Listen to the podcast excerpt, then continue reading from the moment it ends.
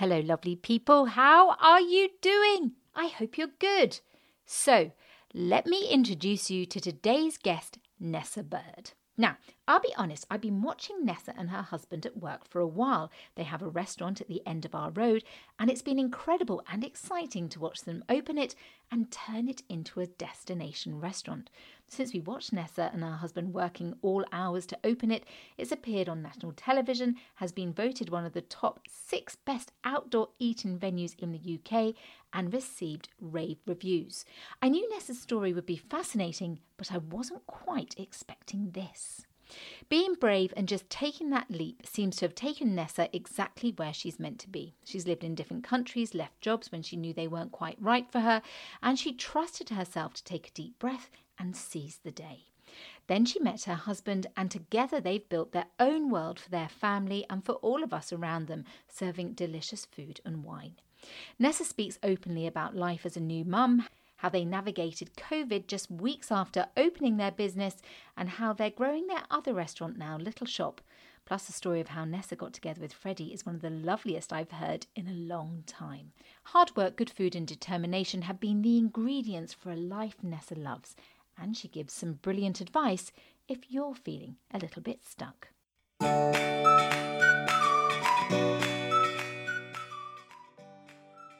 Hello and welcome to the next chapter by Ellie Barker. The idea behind this podcast is that as I start my next chapter from journalist to indie author, I speak to some incredible people who've already started their next chapters in the hope it might help you with your next chapter, or at the very least, you'll just enjoy the conversation. So here she is, Nessa Bird.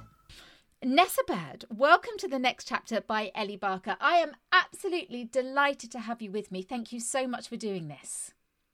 Thank you so much for having me. Uh, yeah, I'm thrilled actually. Like oh. I was saying, I'm yeah, it's um, a lot of what we do. Um, obviously, Freddy takes the front foot, and people ask him a lot. And then when you ask me to do it, I thought this is really nice to be asked from my perspective of where we're at and what we're doing in our lives. So yeah. Oh, absolutely. Well, I should just say because we've met before in my in my other job as um, a journalist, and I and I live I live very close to your restaurant, which we're going to go on and talk about. But I've watched my husband and I have watched in awe as, as, we've seen you both work so hard, and I know it is the two of you. So while it's been lovely, I've interviewed Freddy before. I'm delighted to interview you. So let's begin. let's begin. So we, we begin as ever with the prologue. Now you grew up in London. You said you're an only child. Your mum's French and with an English dad. That's correct. Yeah, my mum was an au pair, mm-hmm. and. Um, she one of the kids she was looking after um, had a fall and my mum being very french as the french do they have to find out you know am i going to be responsible for this child being hurt so when she took the child to hospital she met my my dad's mum my granny and wow. she said my son would really like you and that's sort of how they met Wow. So hang yeah. on. So, so so so she took the child to hospital I met your. Yeah, they had a fall. They had I met my I met my my my granny. So her mother-in-law. She met her mother-in-law before she met my dad.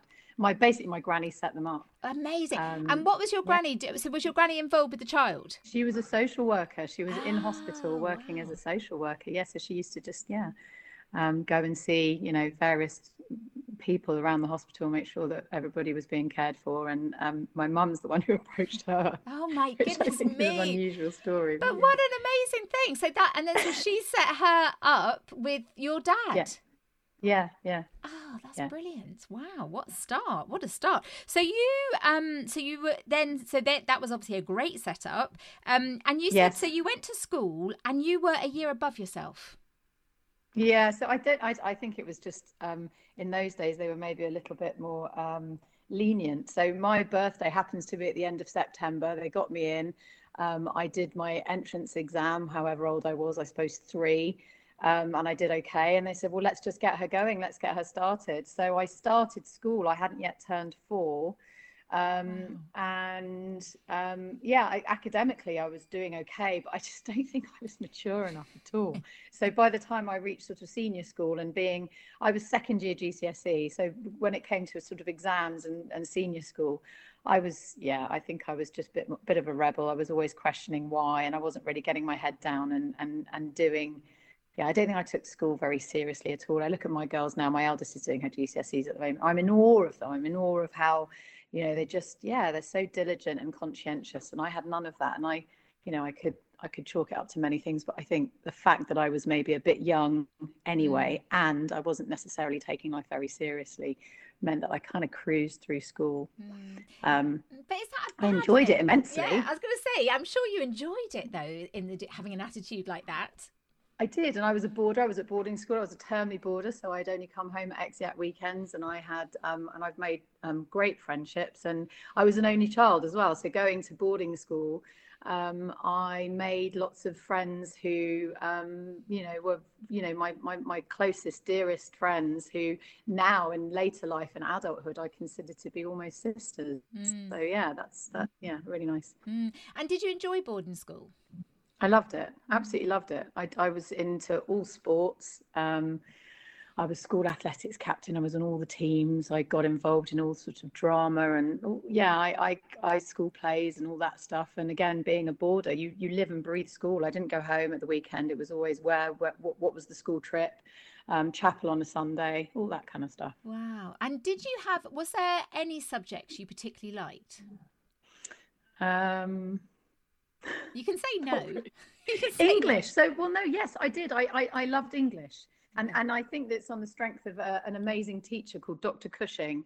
And she, um, I guess she saw something in me and she thought that I had a really good creative mind and that I was able to be um, uh, you know, just really descriptive and quite passionate in my writing. And most of my other teachers just saw me as a bit of a pain. So um, having a teacher that kind of responded to me and made me think that I could actually be quite good at it. And so I, w- I then went on, I, I studied politics at university, but then I did a master's in journalism in, in Paris. So my, wow. my mum being French, I then went to uni in, in France. Um, and I think that my desire to write and to, and to do yeah, to work in that uh, really stemmed from her from that time when someone said, "Hey, you're actually quite good at this. Did you know? Oh, that's amazing. Nobody's ever told me I was good at something. so yeah, I enjoyed English. I enjoyed English. And you're good at your sports as well. So I would have been in awe. I was good at sports. Ca- team captains. Yeah. I was always, I never got picked for the netball team, Nessa. I have to tell you that. So um, I was always in awe of anyone who was very good at uh, the, the sports. yeah, I mean, that was that was short lived. As soon as I left school, I, I stopped any sport. I wish yeah. I'd carried on. Now that I'm in my mid 40s, I understand the importance of carrying on. Oh, yeah. I'm sure you're very active, which we will go on to. We'll go on to. So, so you went to. So, were your parents in in England or in France?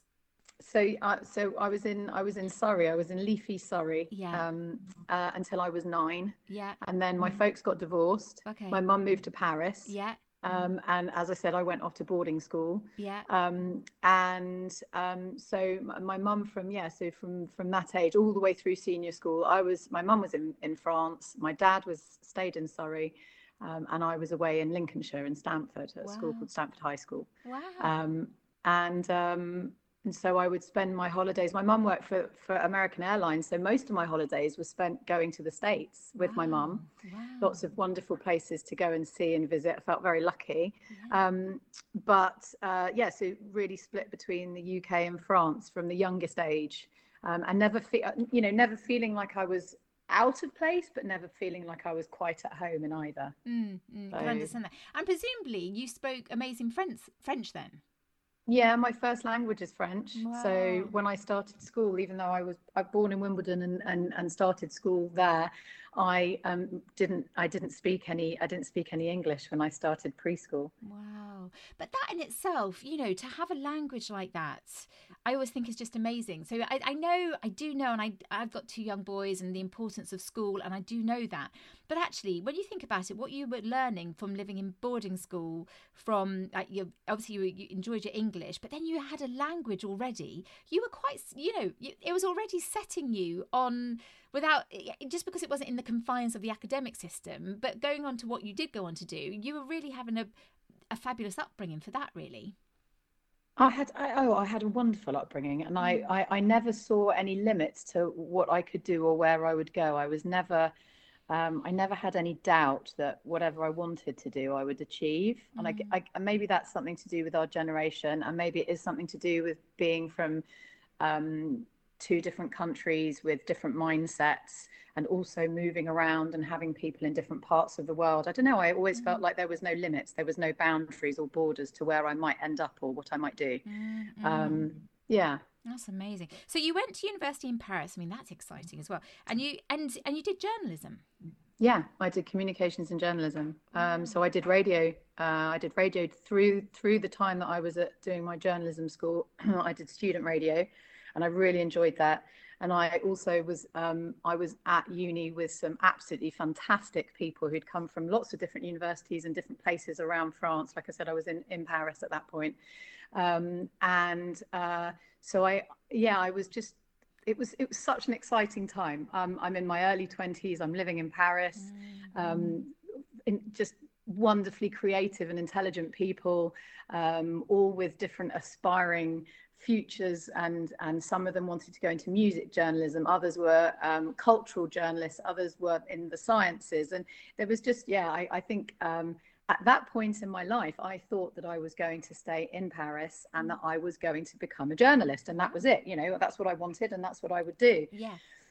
Um, and then it actually became very difficult for me to get a paid job.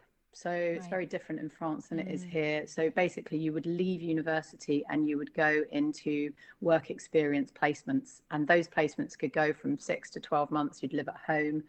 Um, you'd get ticket restaurant, which are like your luncheon vouchers, but mm. that's it. Right. That's it. So if you have rent to pay or a life to lead, forget it. Yeah. Well, yeah. And in Paris as well, that's pretty tough. Yeah. You know, and at this point, I'm sort of 24 um, yeah. and I'm ready to sort of move forward. And yeah, yeah I, so I, I went to university in Canada as well. So I did a four year wow. course anyway so yeah so so so um it became difficult for me to earn a living doing what i wanted to do so i actually went over to the communication side of it and i got um i got a job working in advertising okay. which is actually where i ended up i i spent a few years my career was in advertising so i worked pr and communications i was managing all of that um, for a big ad agency in paris okay. um, over all of their european stuff Okay, well, before we get onto that, so uh, you just said though you went to you just dropped in that you went to university in Canada. Where did you yes. go to university in Canada? So I went to university in Montreal. I went oh, to Concordia. Wow, what that was after Paris. That's before. Wow. So I did a B, I did I did a BA, mm. um, and um, I went to uh, I didn't get my grades. I was offered a place at Reading and I didn't get my grades. So I went through clearing, okay. went on to Swansea. And at Swansea, because I had French as part of my degree, so I was doing a joint a joint BA in politics and French. I was offered a year away, which everybody would, Erasmus scheme, mm. as was um, pre Brexit. Everybody would do that. Um, and I said, Well, I'm French. I've lived in France. My family's there. I'd really like to go somewhere else and they said, well, if you want to put your application in independently, you can see if you can link in with one of our universities in Quebec. Mm. Um, and the business school said, okay, well, you can use our you can use our um, our application process. And I just I just wrote an application basically asking to have a year in Concordia rather than a year in France, and they mm. accepted me, and that was that. I was off. Wow, I bet you were. And what were you studying there? Was that still journalism? You say the so no, that was politics. That so was my BA is politics and French, and then after that, that's when I went um, over to journalism. So that's when wow. I went to Paris after my four years and did the journalism then. Yeah, what a start though! What a start. So so then you so as you say, so you work, work went into comms, um, so that was in the advertising industry. So where yeah. how how did you get that job? Um, I think it was my English, if I'm honest. So I'm in Paris. I'm French, but I'm fluent English speaker. Yeah.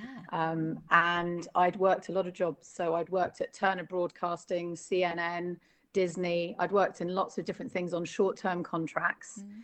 Um, and uh, I then was offered a maternity cover uh, for PR manager for Europe for DDB, which was the ad agency that I was working for. So working with the CEO of Europe um, and doing the PR there. Wow. Um, and that maternity cover became a permanent job. Um, so I stayed there for three years. Um, uh, yeah, and then and, and and again, it's that thing of um, you know once you're in work mm. and you're starting to find your feet and you're you find pleasure in what you do and you're earning a living and mm. and the mm. industry you're in is fun and the people you're working with are good you know mm. all of that mm. it's very hard to then walk away from it and say well this isn't really what i wanted to do um, so you kind of get yourself maybe on a bit of a wheel where you think oh okay well i'm just going to stick with this it's fine even though there's a few things about it that weren't really for me. Mm. I knew how lucky I was to have sort of landed such a good job. I traveled quite a lot. Um, I was doing sort of PR training and stuff, going to New York. Um, I was going to the Cannes Festival. I was doing lots of really cool, fun stuff. And again, like I say, I'm in my early 20s mm. um, and I'm working with interesting people. And so everything was kind of good. Mm. And did you enjoy the the aspects of the PR work though? Yeah, I um, I enjoyed. I, I really the part of the PR stuff that I liked was working internal comms mm. rather than the PR, rather than trying to sort of feed information to um, journalists to pick up on outside. Mm. Working mm. within a huge a- advertising network where we had we were in 99 countries um, and working the internal comms and then also doing events. So uh, either for clients or for people working within again the agency network, bringing them together um, that was really what I enjoyed most. Mm. Um, so hosting, I guess. Yeah. If we were to look at it now from where I am now, yeah. at my ripe old age of 46, I was hosting things. Yeah. And I liked that aspect of it rather than trying to sell stories. Yes, I which get I that. think to some extent is maybe what PR is. Yeah, yeah. Because uh, as a journalist, we um obviously with mm. PR and you uh, yeah, it is. It is that, and it's it's a tough job. I think PR is a really tough job. But that's so interesting that it's so interesting that, like you say, you would you just by you were drawn to. So you would organise events within the company, and so would it be like yep. different departments within the company and kind of bringing them together, kind of showing everyone what they all do and and communicating with each other? Is that essentially? Am I simplifying it? That's exactly it. So. Um, they kind of went on the basis that you looked at anything that you did within the company and it was all based on people profit and product and the product were the ads. So you were always communicating about what great ads were out there what awards you'd won who'd who'd, who'd been promoted who what new people had arrived into the network. Um, and then also you know how well the company was doing or if there'd been mergers and acquisitions um, you know who was who was the new talent who was the new hot shot that we'd brought into the network or so all of that stuff you were you were it was that kind of feel good factor about the this is the company that you're in and you may not know the the other 10,000 people working here but I was always working to try and mm. inform people of what was going on wow.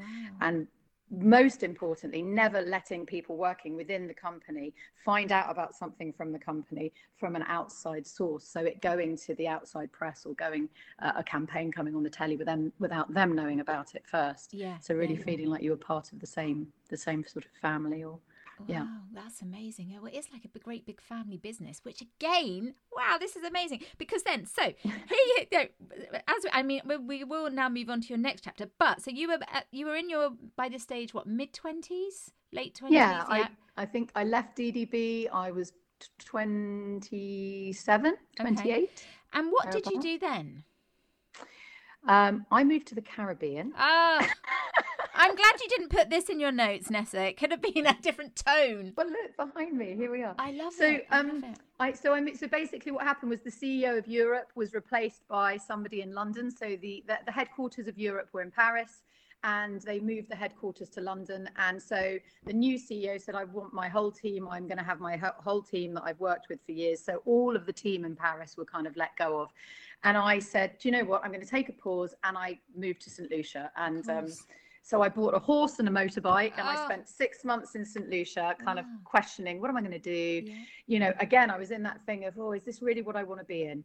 Um, came back to Paris, struggled a little bit to find work at that point. It's very hard. In France, people are kind of lifers. It's a little mm. bit more like the 1950s model that we would hear, see here or in the States, where you go into a company and you stay there because you've got job security. Mm. Um, and France is very much like that. It's very, it's less of an entrepreneurial, um, go out there and try it for yourself or move around mindset, mm. um, which the UK is very, very good at. So I then thought, okay, well, maybe I'll move back to London. At this point, I'd been between the Caribbean and my studies and then working at DDB. I'd been there for sort of coming up to six years. Yeah. So I applied for a few jobs in London and I then moved to London again and I came back to Grey, which is another advertising network, yeah. but I started working for the CEO of Europe, Middle East, and Africa. And then I was working on new business. So it was business development. So it was wow. pitching um, and going after new clients. Oh wow! Just before we go on to that, when you were in St Lucia, we, did you know anyone in St Lucia? Did you just go out there?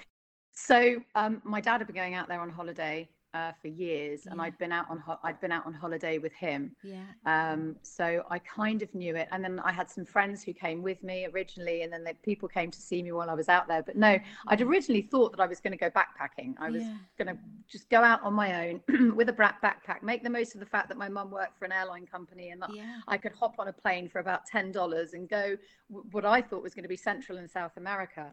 Um, and after about six weeks in St. Lucia, I thought, I don't want to I don't want to move around. I just wanted to go and live something different. I just wanted to go and do something different. Yeah. Um, and I was. And I was. I was. I was doing. Also, I was working with people making jewelry on the beach and then going into all the complexes where they weren't allowed to go and trying to sell jewelry. I was looking after a young girl whose mum was working full time, single mum, uh, girl called Nala.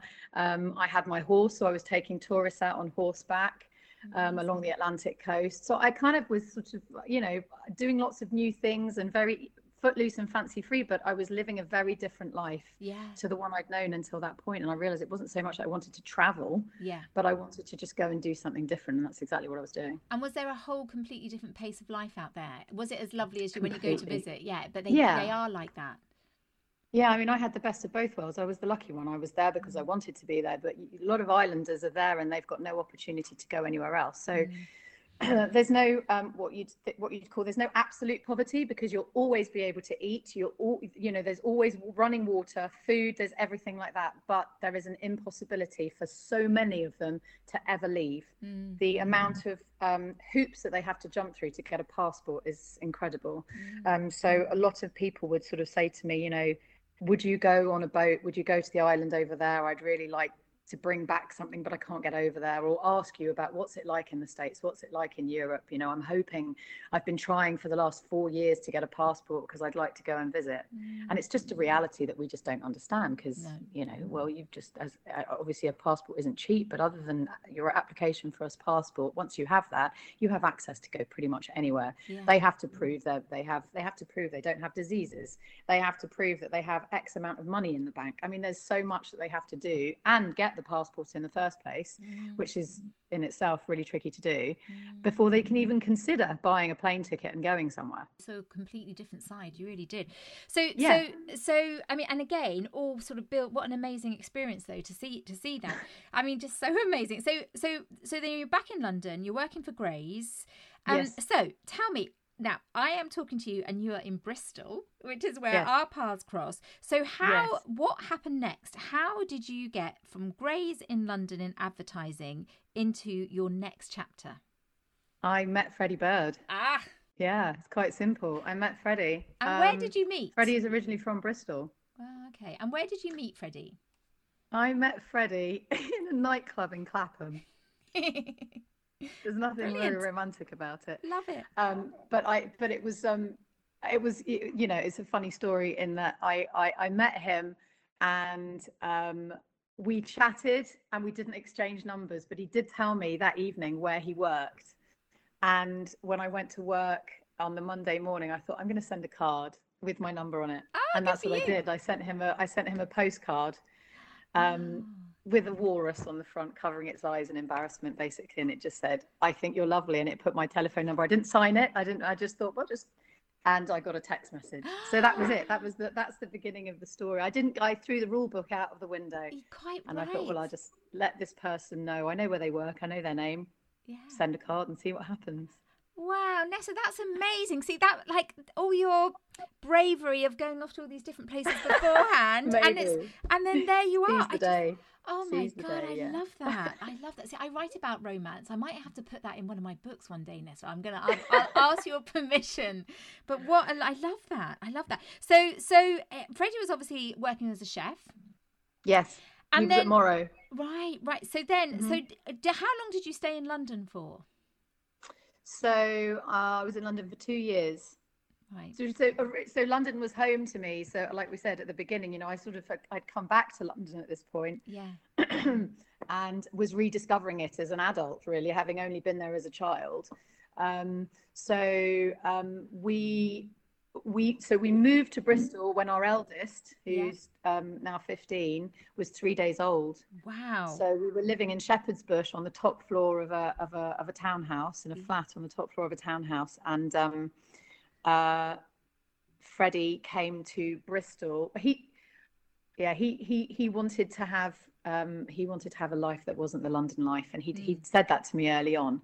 And I thought, well, yeah, sure. Bristol's a great city. My sister had gone to university here. Well, my stepsister. So okay. my parent, I, I, didn't put that in the early bit, but I, I have two stepsisters. Okay. She was at university here, so I'd come and visited her. Um, so I knew Bristol a little bit, and then obviously through the years of being with Freddy, I'd come I'd come to Bristol a few times to see his family and whatnot. So mm. I just thought, yeah, it's a great city. Why not? And at this point, as you've probably gathered, I haven't really settled anywhere no. for very long. I've yeah. moved around a lot. Yeah. So for me, going somewhere new, sure, let's go somewhere new. Let's yeah. try something new, no problem. Amazing. And that again that goes to show, doesn't it? Because sometimes like we can get too locked into where we are as well, and that can limit us. But with that with what Completely. you've been doing, so you were so open to going to new places and that just then again worked worked really well and so so because you've got you've got three children now haven't you Yes, you've got three, three, children, um, three lovely children. So, so that was so that was so when Fred Freddy moved here, he then I know that he worked at the Lido, but he he basically worked. He didn't have his own place then, did he? He was still working as no. Right. So and so you were at this stage. You then carried. You were having. You know. You were also then you were having your babies as well. So it must have been very yeah. So I kind of walked away. So yeah. So my career just literally went on hold completely. Like so many women of yeah. that age, I'm, I'm I turn thirty. I have a baby, then I have another baby, etc., etc. And so my that whole time that had gone before was sort of on, paused. I worked. It was all about my job and fun. And then yeah. I came to Bristol, and I was a mum. I was at home. Freddy was working 80 hours a week. Didn't mm. see him. Um, and I had to, it was definitely the hardest time because mm. um, I think that kind of freedom that is everything that I had known before that was curtailed and I mm. had to adapt. So I think that mm. was probably the hardest adapting period of my life. Mm. So I was very much alone. But then when Freddy started working at the Lido, so originally he came here to open Bordeaux Quay, to be uh, clear. Yeah, it was Bordeaux yeah. Quay, it was working with Barney Haughton. Yeah. Um, and that's what brought us to Bristol. He was really keen to work with Barney. Um, and then he started the Lido. So he stayed at the Lido for 11 years. Mm. 11 years. And we bought in at the early stages of the Lido, we bought into it very early on when okay. it was a burgeoning small company. Yeah. Um, and it grew. So obviously, um, he then took on um, what was the glass boat, and there was Spyglass, which became Three Brothers Burgers, and then he went on and opened Thames Lido, which is in Reading. Mm-hmm. Yeah. Um, and the business was growing and growing, and things were good. But and this is, you know, or this is all to, to Freddy's credit, is that he said, why would we want to be small owners of a big pie? Mm. Why don't we? While that's the case, we will never be able to plow our way. We will never be able to make our own decisions and our own mistakes and really do the thing that we want to do.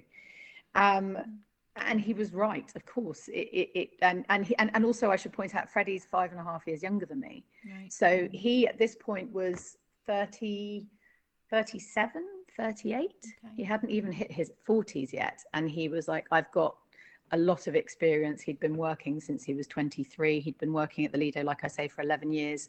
He'd really learnt about starting businesses evolving developing all of the elements that you need uh, I think, to be skilled in and knowledgeable in. He had those, mm. and he felt ready. Mm. And so that was our that was our leap of faith. Was that mm. moment where we said, okay, we leave a business that is a successful business mm. to start our own business, and it is just us. So that that was the moment, and that was what four years ago now. Oh, I mean, how amazing! Because mm. also, so many people think about it, Nessa, don't they? So many people do do think about doing this kind of thing, and never do. And then that you just see it, and then you get this frustration. And and okay, we're going to talk about it now, but you know, it's such a, a, a positive. What you've done has been amazing, and you can see it. And when you go in there, there is this an energy, and that you just pick up no matter what it is whether it is restaurants or whether whatever job you do you you feel it don't you? You feel it from someone if they are on the right they're doing exactly what they're meant to be doing. It's you're you're, you're so right but it's very nice to hear. Oh um, it it's is. really nice to hear that you you feel it when you come um, to little shop or to little french. Um yeah, yeah well you know we we love it. Mm, so mm, um it matters. Mm, and mm, actually i would mm. say um, that that's all that matters is if you do want to do something and you really want to do something you have to find a way to get there um, and it will definitely i mean the most important thing here for me has been having freddy there who is able to he is definitely more fearless and i'm more risk averse which is funny given everything i've just told you about my life up until that point Mm. but i think um, the younger you are, the easier it is to make changes and just go for things. And then as you get a little bit older and you have responsibilities and children and mortgage and all the other stuff, you kind of go, "Whoa, really?" but um, if you if you if you know that you love something and that you're going to work hard at it, then you know uh, Freddy would say 90% hard work, 10% luck, and I think he's right. Mm. Um, it is a lot of hard work, but as if you if you love what you do, that hard work isn't it's not a burden. no Um, sometimes it feels like a lot, um, but but you're loving it and you're doing something you want to be doing. Um, I know so many people who are in jobs that they don't like, that Yeah. they don't enjoy, and I think it's the saddest thing. yeah Um, making changes, it's almost like you you can't help but make those changes. If you're not happy in what you do, you have to find a way. yeah Um, be patient because you know you've got to find the right time, but you've got to go for it. Yeah, yeah. Well, we uh, that's that's brilliant. Uh, uh, we like just let me just go back a little bit. That's just so for anyone listening to understand. So the, the restaurants you were talking about there that Freddy was involved with, like I always I get it always wrong the Lido or the Lido. I've never got it right. But so um yeah, so I apologize. But there, I don't so, think it matters. I Does don't that- it well, matters. well, but so because I've been to the one because I grew up near um, Reading, and I've been to that one as well. So they're lovely restaurants where there's like a lovely swimming pool. It's gorgeous. And Yeah. Bordeaux Quay, that was one of our favourite restaurants when we first came back to Bristol, and that was all on the water. Um, the Yes. Spyglass. In fact, they're all on. It's all very water related, but they're what they are. They're very independent in Bristol. Very. Um, unique kind of restaurants aren't they? They've got their own individuality. They're all got their own individuality. So then so you so so and for anyone who doesn't know so little french that opened first and that convenient and very lovely and i just love going past it every day is at the end of the road where i live. So we watched you do that and um i mean it was a restaurant before and it was you know it was lovely and then you took it over and it just kind of i mean it sort of just in our what we saw it transformed in your lovely decorations in the front. It was seemed very simple but very warm very classy. So presumably this is what everything you had been through up until this point and this is where i think it's so fascinating you'd lived away you did with your advertising you understood about bringing people together. With freddy's experience of well as being a chef and working in those different types of places you can i can think i can really see is that that's what you were trying to create was it this lovely kind of bistro just gorgeous place to come and eat and bring people together Yeah, absolutely. Um, we wanted, so we we we felt that we wanted to bring something to our neighborhood. So, like you, we live here, um, and um, we wanted to bring a um, a French restaurant to our neighborhood, just a, a simple, unpretentious neighborhood restaurant where you would come for just a quiet bite to eat on a Tuesday evening, in the same way as you'd like to go to it for a big slap up meal with your family or friends um, at the weekend. Um, and we had known lots of places like that when we'd been in London together. Um, and we felt that we wanted that just on our doorstep. Um, and so we just, it was, yeah, really kind of organic. We just, we, Freddy's first, first starting point was his wine list right wine list. It was all about the wine, and then the food will follow. And for me, it was about um, on a budget because that's what we were working with. We didn't go to the bank and ask for loans and do all that stuff. We just went with what we had, and we put a budget in place. And we said, okay, redecorate it, make it feel like the kind of space that we think we would like to be in, and hope that other people felt the same way about it. It was a very simple thing. Um, and that was our starting space. So yes, as you say, we literally sanded, painted, did it all ourselves. We had friends who would come. We'd have the kids sleeping on the banquettes at night time after school, working, wow. doing their homework, grab a pizza, get it in from Prego across the way, mm. friends of ours. And all of that, it was just sort of working together at this thing, like I say, where we said, This is us, this is mm. us, we're going it alone now. Mm. So we kind of really felt that we had to do it ourselves in exactly without outside influence really. Mm, uh, yeah. just do it. And amazing because that what you did with with the advertising company when you said there about family but it it's got such a it's just got such a feel about it hasn't it? But you saw as well how you can you can bring family into business. It's it's a way of there's a way of doing it isn't there? There is. Um and also um there's the family that you're born into but there's there is something the word family has a, a, a broader meaning and actually working with people on a daily basis that you um, love to be with mm. is fantastic and like i said before i think that uh, i stayed in the industry i was in because of the people i was working with i had mm. great respect and great love for a lot of people that i was working with and it's the same thing when we opened little french and it is the same thing still now it's those people that you feel you want to be around and they sort of somehow you have that kind of common energy um, mm. and yeah it's it's it's it's everything so we have a lot of staff now but they all have I don't know, they're just people that I just really, really like and like to be mm. around. And uh, hopefully that's how other people feel when they come and eat there. Yeah. Oh, God. Well, because so, I mean, first of all, with Little French, so, I mean, that I mean, you're being extremely modest in the way that you're talking about it because, yes, it is everything you say, but I mean, it's it's it's just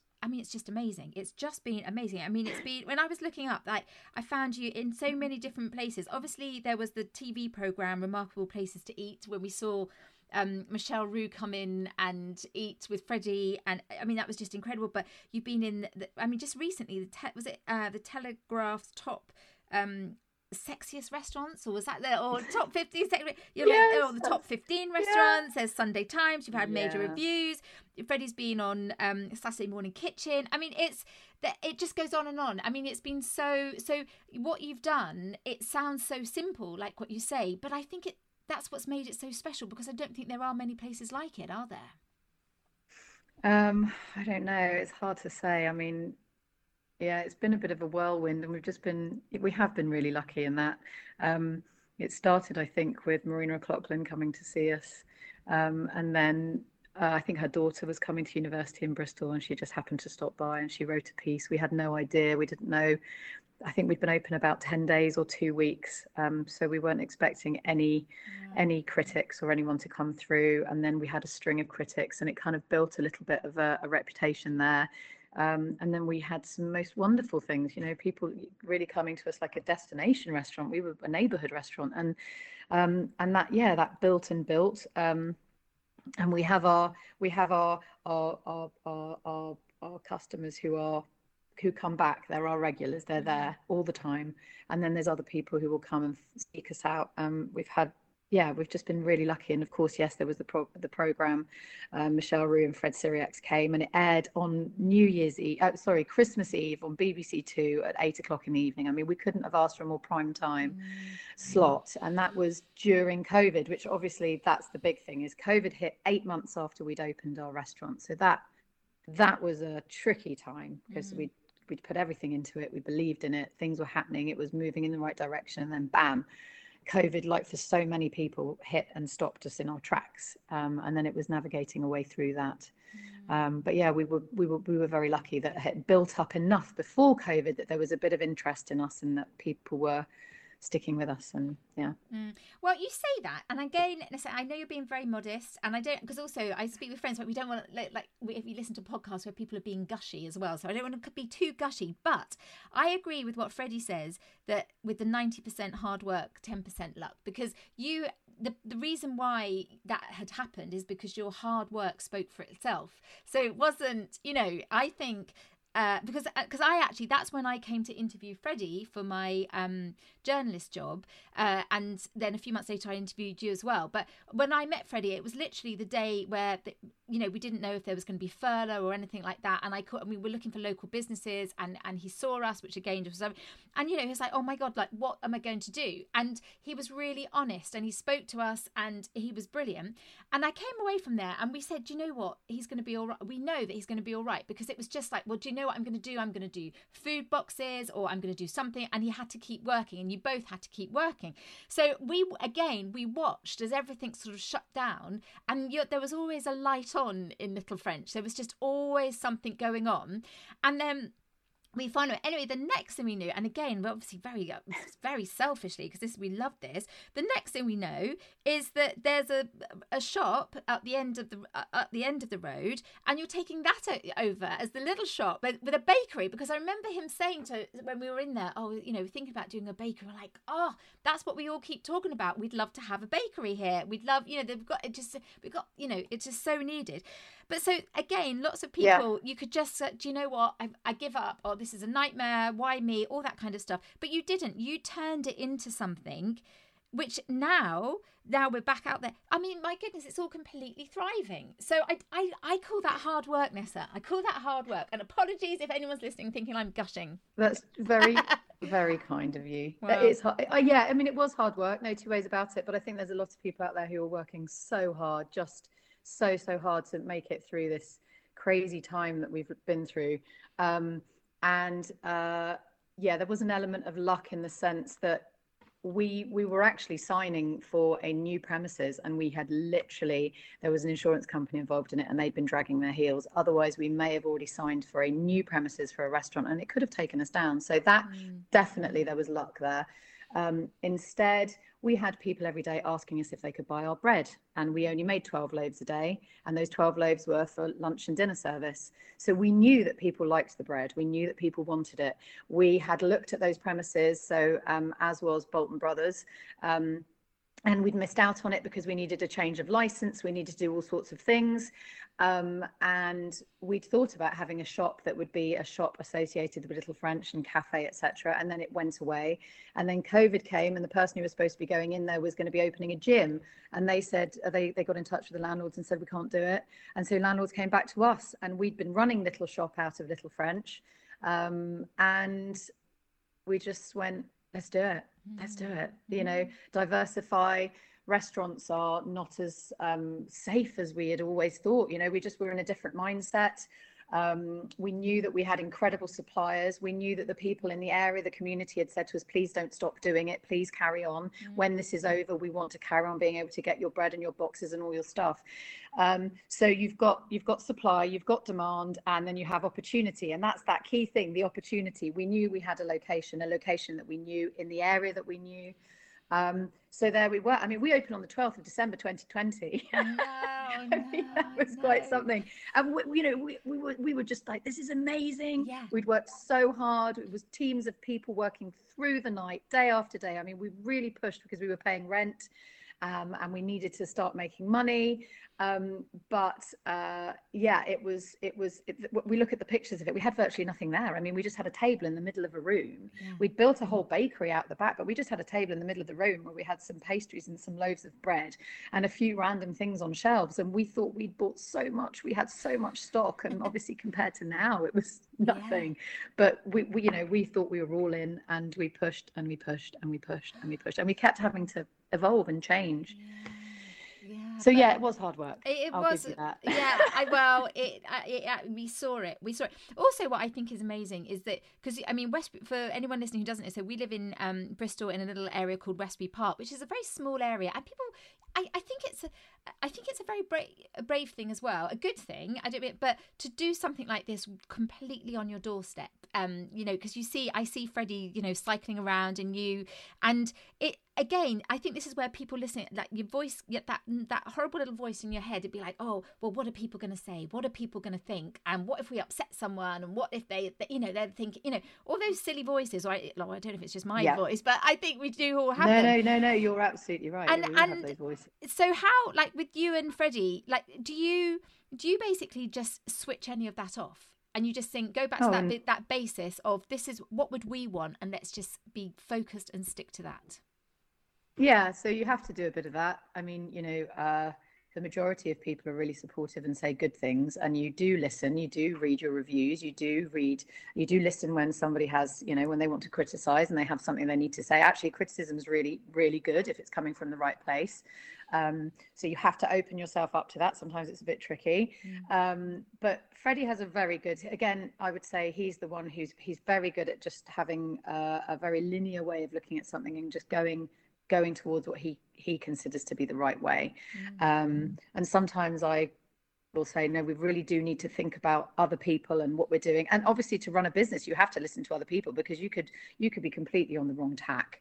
Um, so yeah it's just i suppose it's the balance between the real sort of chef's head who's um, yeah he's really kind of niche with his wine and he's got this knowledge and he's got this passion and um, and and then there's a reputation that also goes with being a chef and doing it right and then there's someone like me who's about enjoying yourself and bringing like we're saying bringing mm. people together and that's what's going to hopefully also make a business work is that other people will also enjoy what you're doing and not get too niche and not get too you know yeah. i don't know what the word is but um yeah. uh, on your own tack yes um so um yeah, you have to hear the voices and you also have to switch them off. I guess it's a bit of both. Yeah, yeah, it's good. And it's amazing because so somebody for somebody like me is I come into the little shop um, because it just suits me because I've got young boys and we don't go out so often. But it, but then you've obviously got different people who come into the, your, your, other restaurant a lot of the time.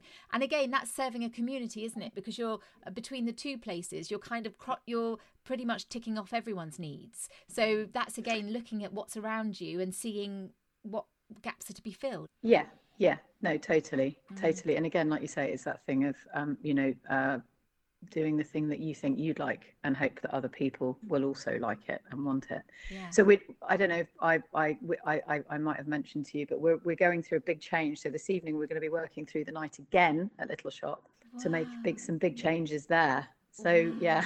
And you're doing again, and now. that's the thing of of hearing people's voices, customers and staff, and understanding what's not working right and making the changes you need to make to improve.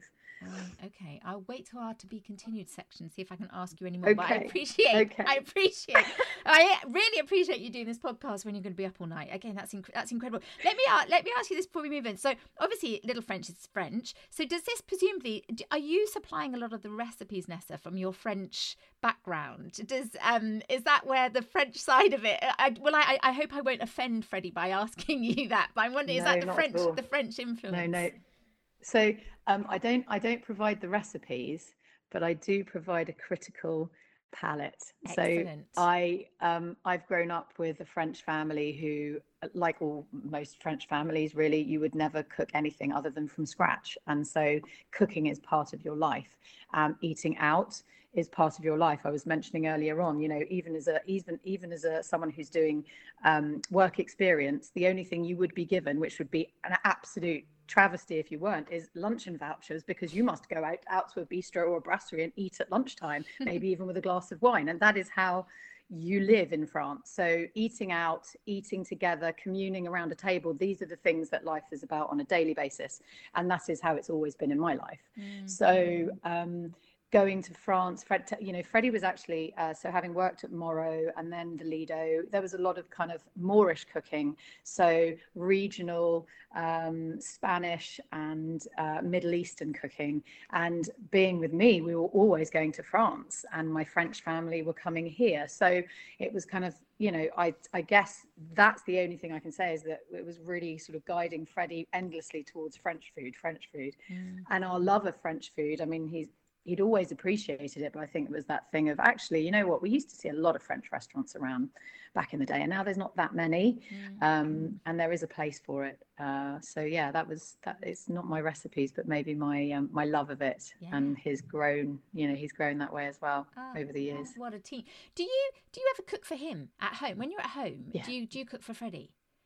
Yeah, I do. And, I, and do you um, like cooking? I, I I, I, I do like cooking. I do like cooking. I find it frustrating sometimes because he can make something taste so good. It's just it's so easy for him, um, and for me, I uh, I try, and sometimes I get it right. But again, I'm critical, so I'm critical of myself in the same way as I'm critical of him, or or, or anywhere we might go and eat actually. Um, uh, but yeah, I do, I do, I do like I do like to cook. Um, what would you have for like a midweek? So you've got three children, and like yes. you know, what would you do? What, do, what would you do as just a midweek dish that you would cook for you and Freddy? Really, really easy, really easy, simple stuff. So I would, I love to roast vegetables. I love to get a load of roasted vegetables together and maybe put some quinoa or some brown rice through it. I love to make soups. Um, I'm often roasting meat. Um, uh, yeah, I mean salads. I love salads. Like I, I, my my most favorite meal will be um, roasted roasted chicken. Really, usually chicken is my go-to. Yeah. Um, with lots and lots of different salads. Nice. Um, so I love. Um, sometimes I would just make a salad. The only thing that's a little bit trickier is I have an eight-year-old boy, and he's so it has kind of changed how we eat a little bit. Yeah. Whereas my girls are 14 and 16 now, and or nearly 16. Um, they're they're easier um, he's slightly trickier. And I think we've got into that really bad habit of kind of going to the lowest common denominator and right. going with the easy part. Yeah, yeah. Rather than making him eat the stuff. Yeah. Um, so I like to I like to make um, I like to make Thai meals. I like to do soups. Love soups, nice. um, especially with the bakery. We get a really good loaf of sourdough with some salty butter and a really good soup. Yes. One of my favorite go-tos. In fact, the, the recipe books I use the most often are the Leon recipe books. So you've got One Pot Wonder, Happy Soups, Happy Salads, all of that kind of stuff. That's nice. Um, yeah. So uh, sometimes if it's winter, a lasagna. Yeah. You know, I'm yeah. Oh, that makes sense. Would you ever just have beans on toast? Never. Yeah. That's no. good to know. It's good to know. Um, I do have like quick and easy stuff from the freezer, like gyoza. Yeah. Um, steam some gyoza. Um, but again, you know, just roasting vegetables, it takes 25 minutes. Yeah. Um, and and and it's it's so easy to do, and you can do so much with that. Um, whether it's making it into a soup or a salad or accompanying, uh, like again, you know, roast meat or whatever. So no, I, I just no, and I also don't eat baked beans. So oh, again, French mother, yeah. never was I given baked beans as a child. It's like alien food. So it's just not in my. Do you think people get nervous invite if you were t- if when people your friends invite you to dinner, you and Freddy there? Do you think they get a bit nervous? They do. They tell us that they do. Yeah. And I and, and that's the only time I'd say that I'm really not critical at all because I just think it's so nice to be invited to someone's house. Yeah. And like I was saying, you just commune. You you're together, having a good moment. Yeah. Um, there's nothing to be nervous about. Uh-huh. And most of the time, when people invite you over for a meal, they're you know, other than if they're going to say, oh, I'm going to try something new, I'm going to, you'll, you'll go to the things that you feel com- comfortable yeah. and confident making. Yeah. Um, and you're, you're not there sort of poking your food around going, oh, it could have been a bit more salty or whatever. You're just there to have a, a, a nice moment with friends. So yeah, no, it's, nothing to be nervous about at all. Ah, that's good to know. That is good to know. My we had some friends over on Saturday, and my husband is very good at most things, but he gets really nervous when he does a barbecue. He gets stressed. So I think the idea of you and Freddy come to our house for a barbecue, if he's listened to this, he'd get like te- terrified by the idea. But it's good to know that you wouldn't be critical. So that's uh... no, God no. That's a relief. That's a relief. So, moving on then to be continued. Now you've sort ah. of hinted what I mean, dare I even ask because I can just I can I can't even imagine what would you like to do next? So, um well, by next we'll start with tomorrow. Um, we will be um, reopening Littleshop and Pantry as LSP 3.0. So we've we've gone through the first stage, which was the the COVID stage. Then we went into night kitchen, where we brought chefs in to be cooking um, cooking to order in the evenings. And now we're going to the next stage, which is having chefs in breakfast, lunch, and dinner, cooking to order all the way through the day, and splitting the business into two sections. So you'll no longer come into Littleshop. So currently we have a cafe bakery yeah. Um, and what's going to happen is that you will come into the deli, and if you want to buy anything that is takeaway, you will just queue and order there. So pastries, bread, salads, sandwiches, quiche, whatever it is, mm. that will be happening on the deli side. And if you want to go into the cafe, which is where currently everything happens, that will literally just be to eat in and drink in. Right. Okay. Um, so we're building a counter. We're changing everything in the layout. Um, and we're also, as I say, we've got the chefs coming in at 7 a.m. So they will be cooking breakfast, lunch, and dinner. So we've got all new menus. Wow. Um, the evening menu will be very similar to what it is now, but the lunch menu is enhanced with lots of stuff that's on the evening menu and then some other bits and bulbs. Um, and then in the mornings, you'll be able to get a much broader variety of, of, of breakfast foods. Mm. and also, the chefs will be developing all of the kind of um, salads and dips and all of the stuff that we'll be selling out of the deli to take away. Wow. Um, so yeah, it's it's again big change, big um, and we've also got the aircon going in at the moment, which we've been we've been struggling with temperature control at Littleshop. It's either really cold in winter or really hot in summer. Yeah. So by doing this, hopefully we're going to um, make that a lot better for everybody. Is this all based on, like you said earlier, on all on what people in the community are telling you and what what your feel of the place is as well? Yeah, I mean, you know, I work I work there, and I can see that when you, you want to buy a loaf of bread and you're queuing for ten minutes to buy a loaf of bread, that's just it's just unreasonable. There's no there's no there's no earthly reason why you should have to wait that long to just buy a loaf of bread or a croissant. Mm. So we have a, a, vast space that is in two sections. So um, the idea now is going to be you have two queues, you'll get served quicker, your experience there will be better, and also the pressure on staff will be less because when you have five or ten dockets of coffees mm. and you're at that machine and you've been at it for two hours, I can tell you that the that the baristas are sort of the pressure mm. is on. Mm. So we've also shifted the coffee machine and moved it so that we can have two baristas on for the really um, for the really busy times. So until now we only had one.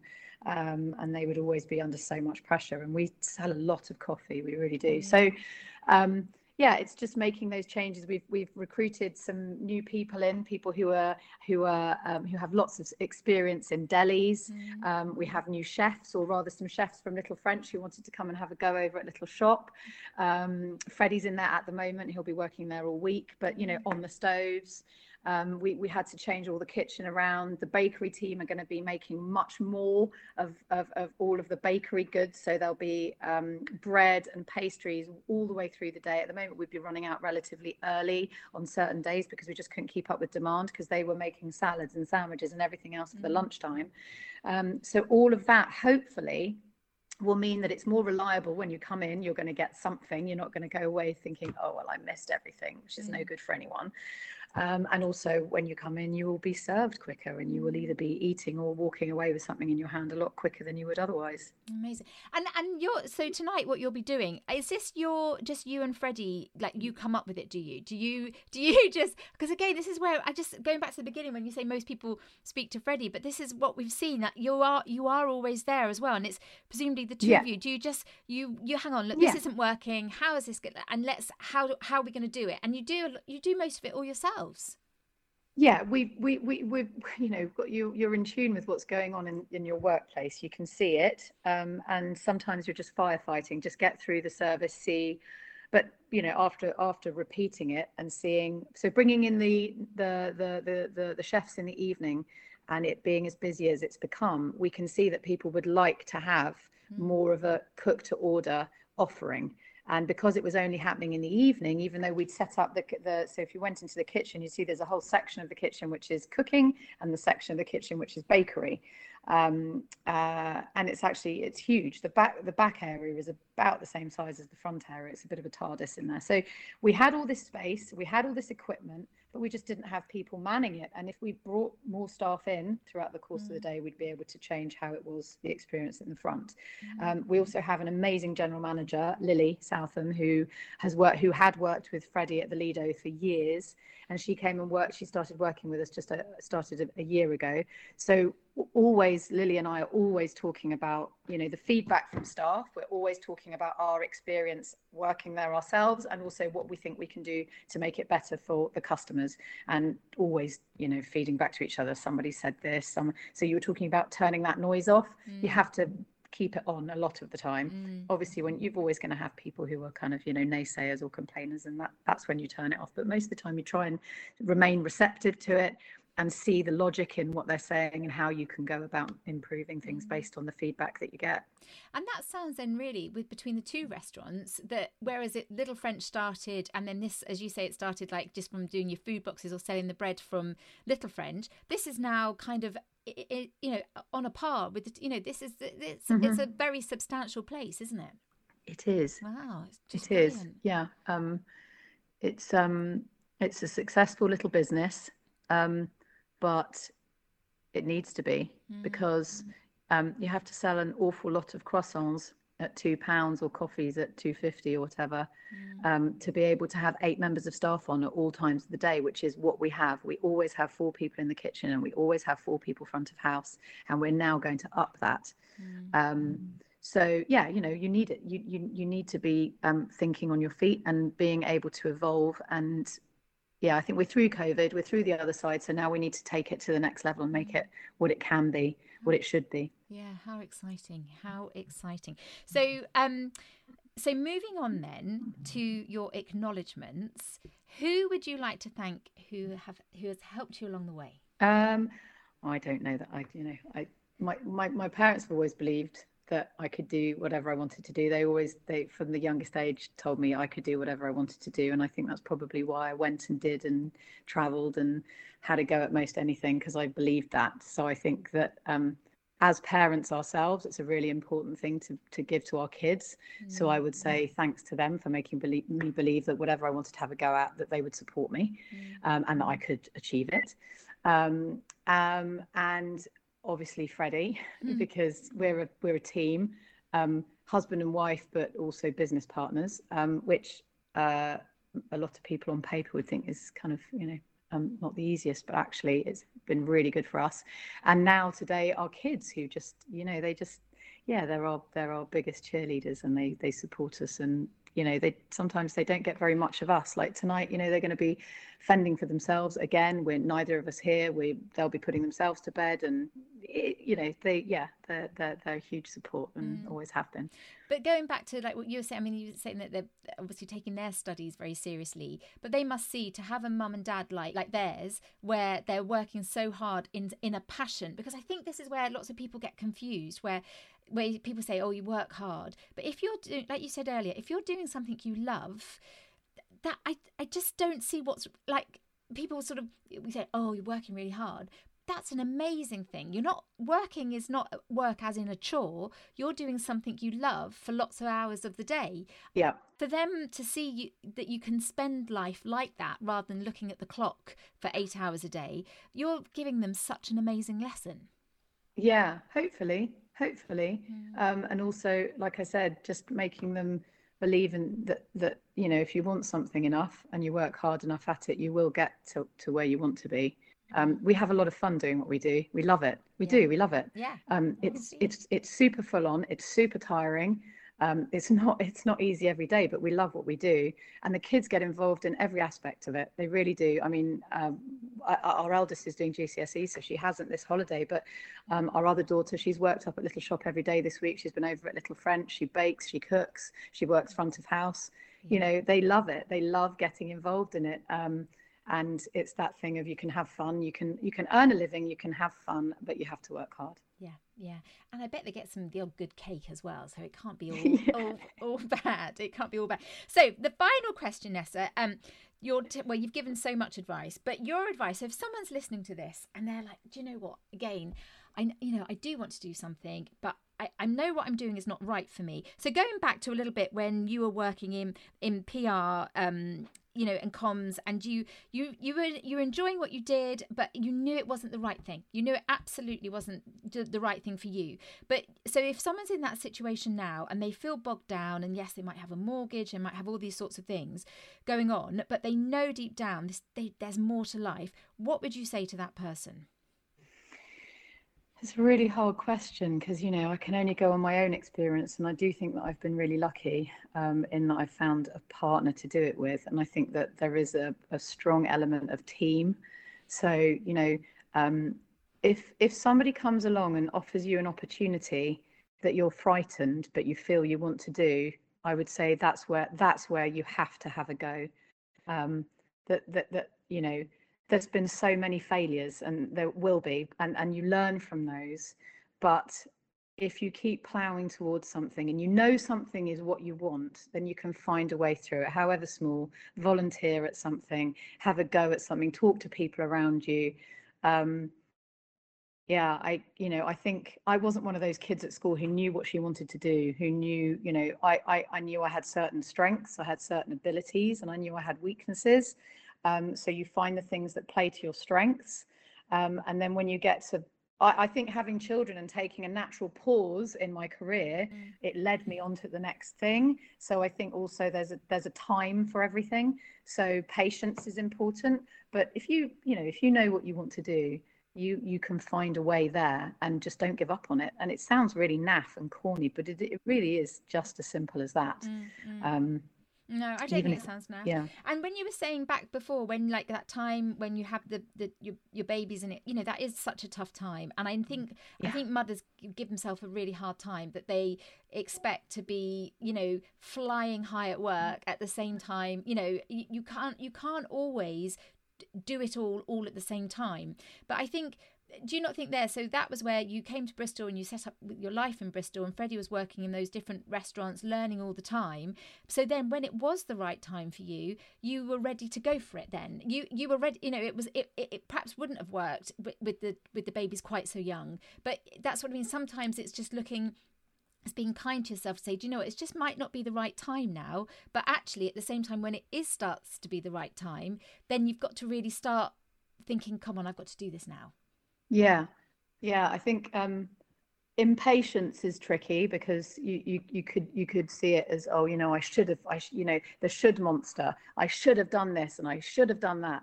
Actually, um, it's not it's not helpful to think like that. So if you if you wait for the right time and i think the right time would it, it, it does become obvious when it's right. So obviously you know you can know what you want to do but you're like i just cannot get there right now. Don't use your energy wishing it was different.